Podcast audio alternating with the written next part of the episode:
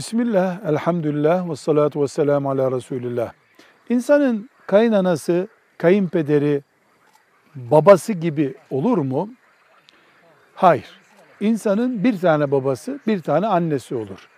Ama annesinin yerine koyduğu, babasının yerine koyduğu yani o çapta saygı gösterdiği kimse olur. Eşin annesi, eşin babası kendi anne ve babası gibi hürmet ettiği kimse olur. Ama insanın kaynanası annesi değildir. Annesi gibidir. Kayınpederi babası değildir. Babası gibidir. İlişkilerde, insani ilişkilerde, sevgide, hürmette, saygıda böyledir durum. Mahremiyette de anne baba gibidir. Ama miras hukukunda, e, evlatlık sorumluluğunda vesairede kendi anne ve babası gibi değildir. Velhamdülillahi Rabbil Alemin.